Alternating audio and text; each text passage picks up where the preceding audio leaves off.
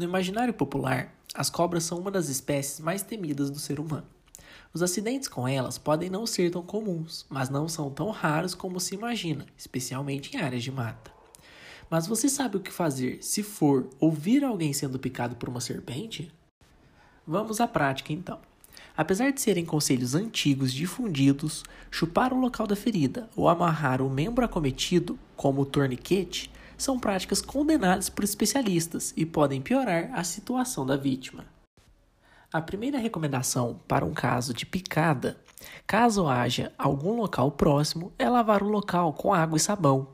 Deve-se manter a vítima deitada e o membro acometido elevado. Também é importante tirar objetos como relógios, pulseiras e sapatos próximo do local da picada. Lembre-se que o local deve inchar e pode dificultar a circulação.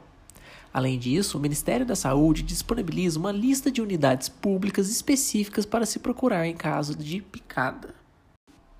Uma outra dica é levar a serpente ou falta do animal para facilitar o diagnóstico. Não fazer sucção com a boca, não fazer perfurações no local da picada e evitar curas populares como curandeiros e benzedeiros. Lembre-se, o melhor é prevenir. Então, sempre que estiver em áreas naturais, usar botas, perneiras, botinas ou tênis.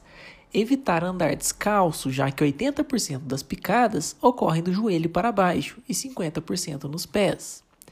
Não colocar a mão em buracos ou tocas no solo, observar atentamente o solo da mata e trilhas, ao atravessar troncos, olhar sobre ou atrás dele e evitar andar à noite em matas.